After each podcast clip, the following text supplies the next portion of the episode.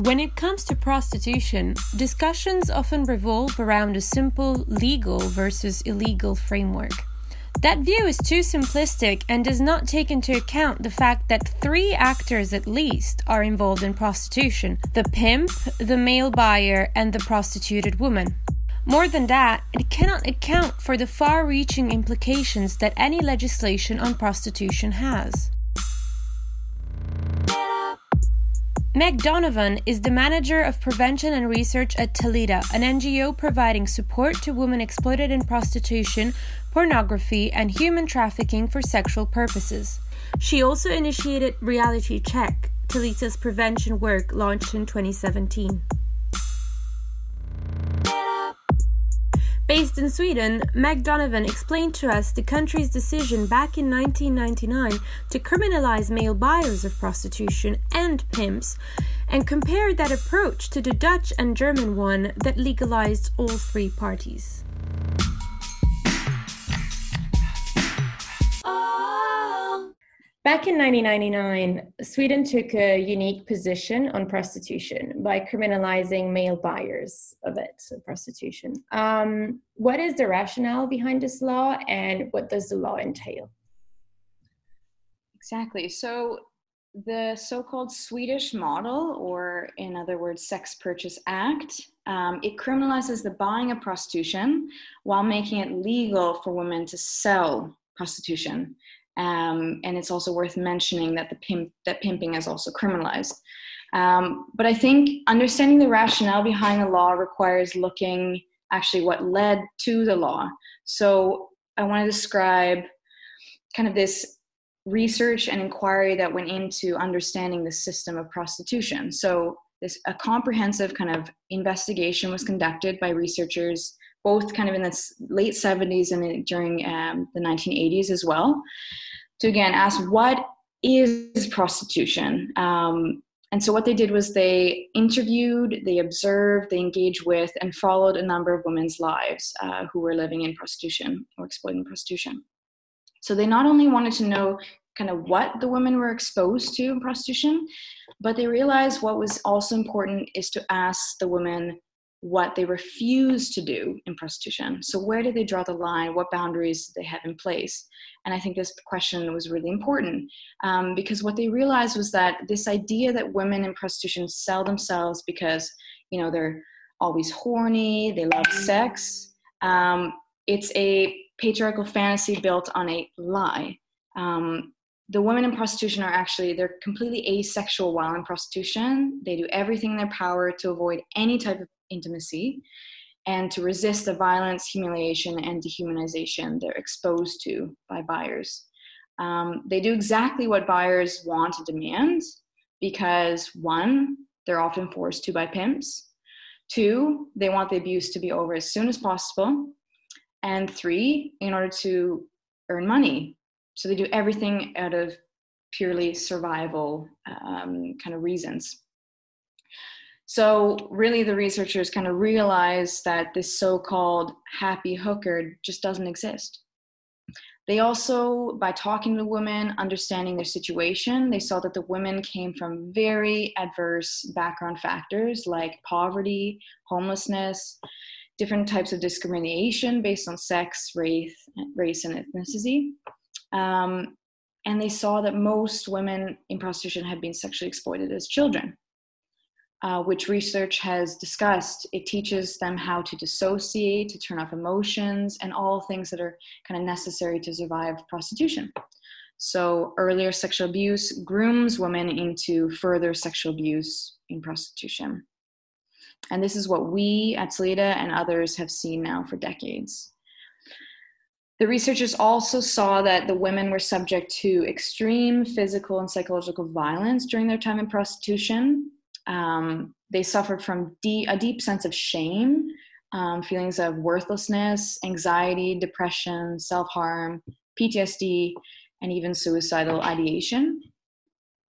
And they saw how the women kind of adopted different types of defense mechanisms to survive prostitution. So things like drug and alcohol use to kind of numb themselves, or dissociation in order to kind of mentally escape the situation. Um, but we know over time while that dissociation allowed them to survive uh, their time in prostitution, it ultimately leads to dissociative disorders. Um, so over time, they realize that prostitution it actually can and often kills both psychologically or physically. The women face very real risk of being murdered by pimps or buyers, uh, or even risk um, risk uh, suicide because of just being broken down, abused, and suffering from this complex trauma. Now, another very profound thing that happened during this research was that prior to the investigation, the buyer of prostitution, he had always been invisible, never on the radar. The sole focus was always placed on the woman and her perceived quote unquote choice. But for the first time in history, the spotlight was placed on him, the buyer. So, who was he and what was his part in the prostitution equation? They kind of wanted to know. Um, and they began to realize that the entire system of prostitution is built upon men seeing and treating women in prostitution as an object that can be bought and sold. So she's dispensable. She's seen as a whore that can be punished, deserves humiliation. And so, really, regardless of how much bargaining power or choice she perceives that she has, ultimately it doesn't matter because the whole goal of prostitution is for him to push or completely disregard her boundaries because he perceives that he, his right to her body trumps her right to um, you know freedom from violence and uh, bodily integrity so that was kind of a summary of kind of what happened what they realized preceding the law um, and so they realized that something had to be done here they had to set the focus on the per- person in the position of power who is exploiting the person, the woman, who uh, was vulnerable. So the Swedish law, I think what it does is it takes into account the patriarchal society we live in, where women, and I'd say especially women of color and indigenous women, um, historically have fewer choices, less bargaining power, and have historically been controlled, bought, and sold by men. So if we want to achieve a gender equal society, um, in Sweden we say that it's not acceptable for men to be able to buy women. Um, Sweden also sees that by criminalizing the buyer, the onus is placed not on the one who is already disadvantaged and mar- marginalized, but on the one who is abusing his power and exploiting the woman's vulnerability.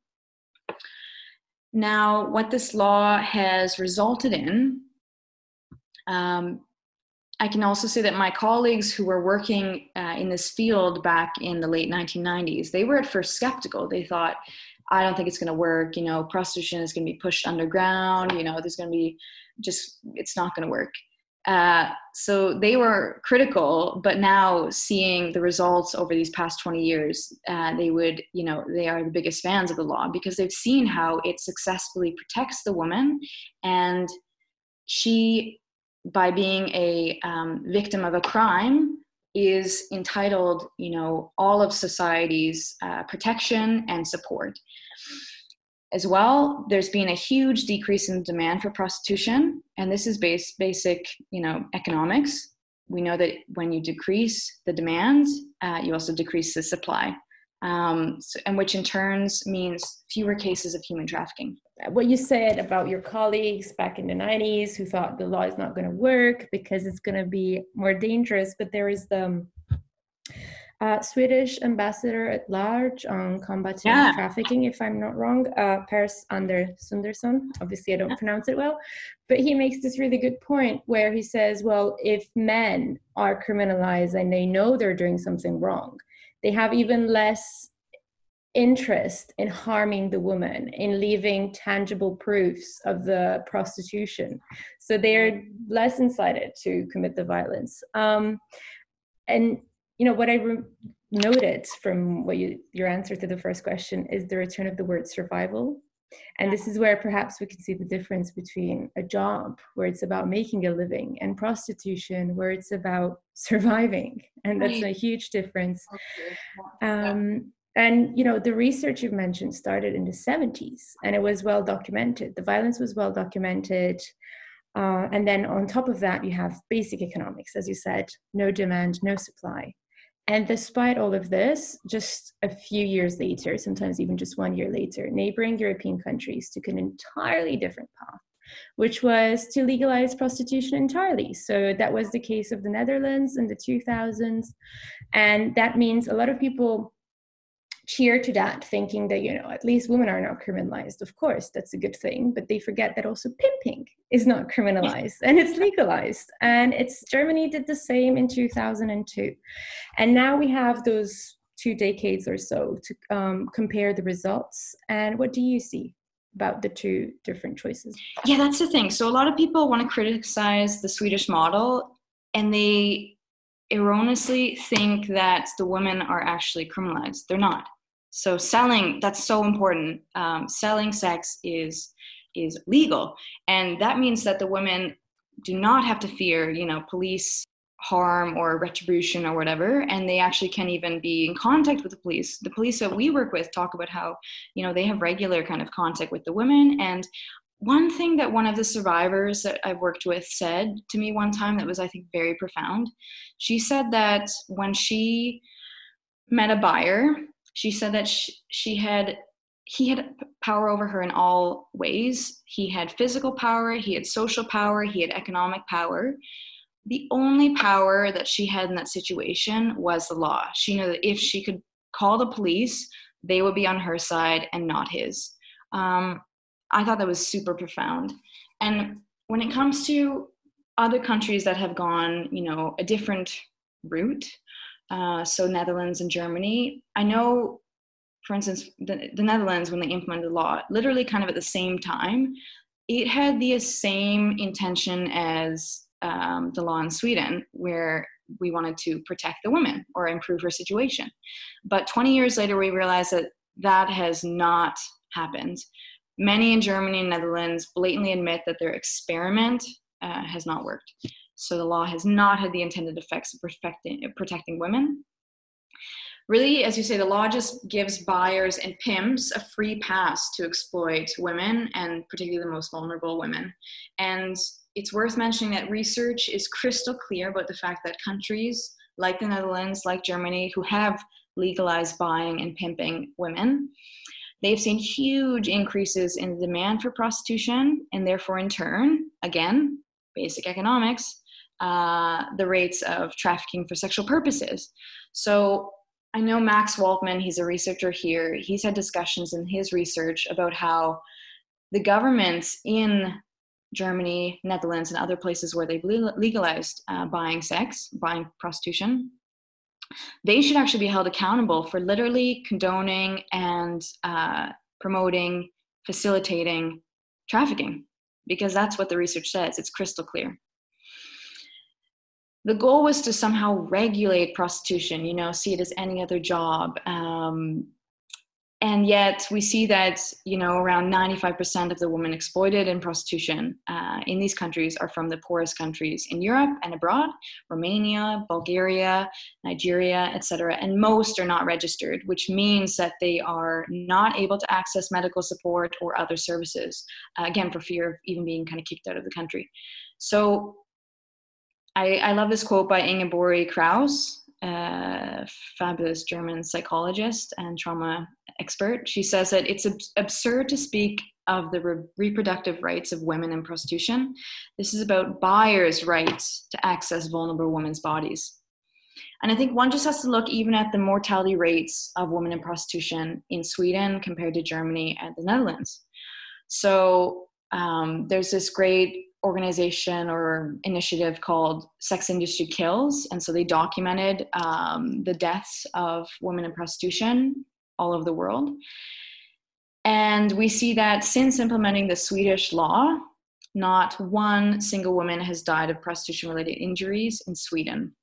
Meanwhile, um, around at least 30 women have died as a result of uh, the Dutch law since legalizing uh, buying prostitution as well as pimping. Up to 100, actually more, likely more than 150 women have died in Germany since 2002. in prostitution. And these are obviously only the confirmed cases. We suspect that these numbers are way, way higher. But of course, women in prostitution are seen as disposable. You also see the attitudes among men in general. So in Germany, you see how men think it's not just acceptable to buy a woman's body, but literally they have, again, this right to buy access to her body. Um, the law says, hey, it's okay. So, of course, it's become normalized. Young men, you know, um, are going to these brothels where they only have to pay 20 euros to literally kind of sexually abuse endless amounts of uh, women. And of course, they're the most vulnerable women. So, I think also normalizing prostitution, as Germany and Netherlands have done, it really contributes to this perpetuation of the so-called whore madonna complex where women have historically been placed into kind of two categories. So one the madonnas which are you know the wives daughters girlfriends you know these women are clean pure better deserve respect etc and then there's the whores so the women in prostitution um, who are dirty lesser they want and deserve to be hum- humiliated and demeaned. As we see in our daily work, this is just a complete lie. This is, a, again, a patriarchal fantasy. Uh, women who have survived prostitution are no different than you or I, except for the fact that they've literally lived through a lifetime of men's violence and abuse. So they are survivors of patriarchy. What you say about the whore Madonna complex is really in line with another speaker that we've had for this um, podcast series called Florence Lina Humbert. Because she mentions in Germany, uh, actually, the housewife, uh, the figure of the housewife is still mm. so present that um, in secondary schools they don't even have canteens for children because it's assumed that the mother will prepare the food for the children. So it's um, you know when they say that prostitution liberates women you see that it actually reinforces this mm. dichotomy that you said um, between the madonna and the whore. It doesn't help you escape it. Um, and what you said about the violence, because the numbers are horrifying, because we're talking about more than 150 women murdered in about 18 years, um, despite a law that was intended to make it safer for mm. women. So, is it ever possible to improve the conditions of prostitution? So, exactly. There's a lot of proponents of this so called harm reduction model, uh, whereby women in prostitution, you know, they should receive things like like condoms or yeah really just condoms i mean that's that's literally what they're promoting that women should have access to condoms hold on condoms may may protect from say stds or unwanted pregnancies However, women often don't even get to wear the condoms because the men don't want to. And of course, he's buying a service, a product, and he expects that what he demands is what he gets. And women, as I mentioned, are in such a, I mean, these are the most vulnerable individuals in society that are in prostitution. How do we expect that they are going to be able to demand, hold on, no, I'm going to wear a con, no, I mean, it's just, it's just ignorance.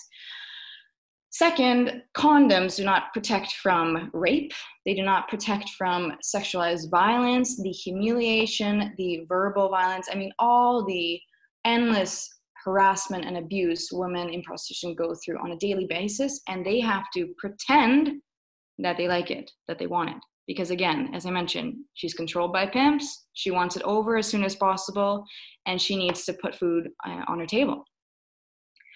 So, this idea that giving her a condom is somehow going to improve her situation i mean it's very it's just ignorance it's i would say a condom does not protect a woman or prevent um, also the psychological um, effects of prostitution as we mentioned i mean women in prostitution have equivalent ptsd uh, severity as Vietnam War veterans, state uh, torture victims, and battered women. So to expect that economy, I mean, it's just economy is not going to uh, do anything to remove, um, prevent, or combat that uh, significant PTSD um, that the woman is subject to um, and suffers from. So we see that the woman prior to prostitution is often, um, almost in all cases, exploited um, and suffers from sexualized violence. She is subject to further violence in prostitution. And then, even afterwards, she has to work with the consequences of this lifetime of sexualized violence, which take years to overcome. I mean, we work with survivors of prostitution, and our um, our kind of method, our support, holistic support method, it's very very intense for one year, and then she receives continued support for two years, but even often longer than that, because I mean, the amount of shame, the amount of self hatred um, that these women are dealing with is, I mean, it's just it's tremendous. So um, to even begin to get rid of that shame to understand one's inherent dignity after hearing for a lifetime that she is not you know she's worthless that she she's all she's good for is sex etc i mean that takes so long to overcome. Um, so again we need to not just we can't reduce the harm in prostitution we need to eliminate prostitution because it is a harm, a violence, an act of men's violence against women in itself. what you said about condoms is also something that defenders of prostitution have to explain. You know, if they accept that men can buy a certain type of penetration for a certain amount of money, what stops them to give extra money to receive that without a condom? You know, once you allow it, it's just a matter of how much you pay. Uh, and as you said, the only way is to eliminate the harm. Um, you can't reduce the, the harm in prostitution because prostitution is the harm. So the only way to do that is to eliminate it. And that's exactly what France tried to do uh, in 2016 by adopting the, the Swedish model. Um, but you know, 40 years later, the media is still quite suspicious about this law. It does not uh, talk about it so positively. So, how did Sweden achieve this um, change in mentalities? So the Swedish model, they call it a model because it's not just a law. So it's the law and in tandem with um, huge amounts of kind of public and specialized training and education. So especially for law enforcement officers um, who, you know, are often meeting uh, the women in prostitution directly. Um, so without understanding kind of the reasoning behind the law, um, it's maybe not going to be implemented in its desired way, or there'll be judges or lawyers who just um, aren't aware of kind of the harms in prostitution without this kind of general education. That also then has to be combined, which actually France has done a lot better, but implementing and making available support services for women in prostitution. Um, so it's that threefold: so the law, which in itself has a huge effect, especially a normative effect, um, to education, widespread education, uh, even in schools uh, among young people. And then three, um, that support services. But I'd say that, I mean, I think this idea of normalization, um, it takes time um, for this training, for this law to kind of have its desired effects. I mean, Sweden, we've had it for 20 years, and I think really now we're starting to see its um, it's the mo like it's very significant effects. So I can just share um, a story about kind of a case that uh, occurred recently. So just I think just over a month ago, there was actually a Swedish celebrity. His name is uh, Paolo Roberto. And he was arrested uh, for buying a woman's body in prostitution. Worth noting that um, as usual, the woman was from one of the poorest countries in Europe and she was pimped and also um, trafficked. So he tried to kind of save his skin uh, by admitting to the crime on national TV the next day. Um, so, oh, I'm so sorry. You know, he gave this sob story about how everyone should feel sorry for him. Um, and that, oh, you know, I've ruined my life. This was the first time um, and that he had a self destructive behavior. He never mentioned how he was sorry to the vulnerable women that he exploited and abused her. Nope. And we know that men, I mean, it's very, very, very unlikely that men get caught uh, their first time buying a woman's body. And I think because of this profoundly normative effect, the Swedish model has said, again, over time, I think it takes years uh, to really have its like full effect. But that in combination with Me Too, understanding this widespread, um, you know, nature of men's violence against women, and then combined with our revolutionary consent law that was implemented just over a year ago, um, where it has to be very, very, very obvious that a person um, is consenting and wants uh, sex for it to be considered consent. Um, those combination of factors meant that Swedes did not buy his pathetic attempt to save his skin and make people feel sorry for him. Instead, people were enraged and they, you know, everyone was talking about, well, what about the woman in her situation? She should be, you know, she should be the one we should be focusing on how vulnerable she is and you know um, and what her situation is like so many started donating to talita um, and several of our survivors actually were interviewed and appeared on national television to share their stories to again put the spotlight back on the survivor meanwhile this guy paolo he was fired from his various tv stands his pasta brand was removed off all shelves in grocery stores and all the proceeds went directly to Talita and to the women exploited in prostitution. And then since then, there's been a huge national discussion over prostitution, and our Minister of Gender Equality and Minister of Justice have promised to look over the Swedish law and actually improve it. So we can take inspiration from France's law, where it's stipulated that the women um, have access to support services. Um, so I think this is just to summarize that we have seen this normative effect. Um, the majority of Swedes are very supportive of the law, and I think people have really, and especially in light of Me Too, have understood that wow, okay, the woman is in a very vulnerable, um, exposed situation, and the men, with their economic, social, and other types of power, they take advantage of the woman's vulnerable situation and they buy fake consent. Um, it's very, I'm sorry, it's very common for male buyers to present themselves as the victims, where, yeah. you know, it's an absurd situation where the ones who actually have the choice to or not to prostitute then really enjoy this thing of, you know, I didn't do it. But then we believe that the women, as you said, from the poorest countries have all the choices in the world. And we came up with this idea that, you know, prostitution was so liberating and empowering but um, talking about shifting mentalities, there is a another topic that's perhaps even more difficult to change mentalities on, and mm. that's pornography.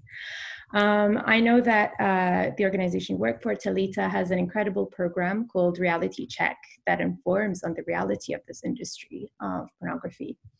Why did you decide to work on this topic, and what is the link between pornography and prostitution? Mm. Great question. So, Reality Check, it's an initiative aimed at educating uh, young people and especially adults working with young people about the realities, the truth about pornography. So, the porn industry has been very successful in pumping out different myths and lies. Um, you know that it's sexually liberating for women, that it's just fantasy, etc. And yet, we at Talita have, over the past 20 years, seen a very, very clear link between prostitution and pornography. Um, so, we have you know met survivors who you know fell into prostitution through kind of came into prostitution through the pornography industry. Others were filmed for pornography during their time in prostitution and those you know those videos were then um, uploaded onto pornography websites and uh, circulated. And then finally i can even share that recently we have started supporting a girl who you know, she at the age of 13 actually was recruited and then exploited on a pornography website in Sweden. And the website, I should note that literally says that they only um, they only show employ adult women. They were very aware of her age, that she was only 13, but still, of course, they um, they um, chose to exploit her. So we've seen this kind of um, link, and then actually that led us to not only um, initiating our research or our sorry our um, prevention efforts but also we wanted to you know take a landscape assessment of what's happening in sweden. We know that pornography production exists abroad. What is it like in sweden? And so we did a research study the first investigation of the pornography industry in sweden. What we found was that you know the women talked about the exact same background factors as women in prostitution. You know um, they came into the industry when they were often underage or had just turned 18 um, they were sexually abused as children or as teenagers often of even an intimate so-called intimate partner. Um, they suffered from different kind of um, poor mental health issues uh, like anxiety depression ptsd etc and they had different kind of financial uh, insecurities. So same push factors into pornography as prostitution. Same kind of violence they are subject to in pornography but the unique thing about pornography is that that violence that abuse that humiliation it's documented. So it's filmed and then it's it's disseminated. Um, and what that does is it makes women fearful of even considering leaving the pornography industry because they know that these images are out there somewhere and they have no control over them. So even imagining leaving starting you know um, education finding work that fear that say a boss or your neighbor child anyone can come can kind of stumble upon those images that fear is real and prevents many from even seeking out help we also know from research that women in pornography as a potentially even more damaging form of prostitution have higher PTSD rates uh, than women in other types of prostitution, again, because of this kind of documentation. And now I, I want listeners to also consider, you know, we're living in this these unique times, COVID-19, this pandemic. Do we really think now that we can't, you know, move around as normal, do we really think that prostitution, oh, it's disappeared. Okay men's you know demand for women's bodies gone doesn't exist. Absolutely not. We know that in fact men's violence against women and men's demand for women's bodies actually increases in these type of crises. And just like everything else in our lives you know meetings work um, grocery shopping etc everything happens online. Of course prostitution also transitions online. Women in prostitution they go to where their pimps send them and to where the demand is. So what i mean by prostitution going online is that prostitution takes the form of uh, filmed prostitution pornography or live online prostitution webcamming. And it's a fallacy to think that this is a less damaging less harmful form of prostitution. Just like rape online, what we've realized through research is that online rape has equivalent psychological and physical damage as rape offline. Same thing here. Online prostitution has the same psychological and physical damage as offline prostitution, and potentially even greater damage because the women are forced to engage in, to participate in their own torture and torture victims often talk about how you know the worst part of it was not necessarily the physical pain but it was this um, this emotional this psychological pain uh, trauma of being forced to engage in one's own torture. Um, so what we at Talita and others are trying to do is, uh, you know, we have our very radical and successful prostitution laws, but we know that prostitution changes you know the face of prostitution changes depending on you know the situation. So we know that the system of prostitution it has many different faces it's the same mechanisms though so we see things like so-called sugar daddy dating that is prostitution but pimps have tried to kind of sugarcoat it to kind of hide the realities of it uh, but it's men with economic power taking advantage of uh, women who are vulnerable. So it's the same mechanisms. And again, pornography is just the kind of online version of prostitution. However, because of this lack of kind of widespread maybe education and people realizing exactly what pornography is, partially because the pornography industry has been very successful at promoting their these myths about how pornography is just fantasy um, you know it's not prostitution etc which means that for instance lots of maybe judges lawyers etc they wouldn't see pornography as prostitution. So they wouldn't even think to apply the prostitution legislation we have on this other form of prostitution. So what we are trying to push for is that, you know, right now, the pimping laws that we do have should be able to be applied to porn pimps right now, as it's, you know, as it's said, described in the kind of legislation. Right, now, we should be able to apply the Swedish law, the Sex Purchase Act, on men who buy women's bodies online. Uh, however, again, this requires this huge kind of, at least a significant amount of momentum to uh, educate, to um, dispel myths, etc. So that's part of what we do in Reality Check. That's part of the goal is to kind of promoting this widespread uh, education to inform people about the realities of pornography, that it is filmed online prostitution. And so our hope that now that the Minister of Gender Equality, the Minister of Justice want to look at um, our prostitution le- legislation, that they will at the same time ensure that it is made clear that pornography can also um, be combated through this legislation. Yeah, otherwise the law wouldn't be efficient because as long as the pimp put on the camera, he would become an artist and no longer a pimp. Exactly. Well, that's the thing. I mean, we, I think we forget that pimps and traffickers, I mean, they're smart. They want to do everything they can to maximize profits and minimize their risks. So, of course, in a place like Sweden, where prostitution, you know, uh, is illegal, or buying prostitution and pimping is illegal, they're going to find other ways to kind of, you know, um, to kind of, as I said, sugarcoat it, to kind of try and disguise what's going on. So even in our research, it showed uh, that pimps are often calling it things like glamour modeling, like blogging. I mean, they use these kind of terms we see in popular culture to try and disguise what it is all about. This is pornography, this is online prostitution. Right Under Our Eyes, or Sous nos yeux in the original French title, is created by the International Observatory on Sexual Exploitation of the Fondation Scelles. If this conversation made you think, please consider sharing it with others.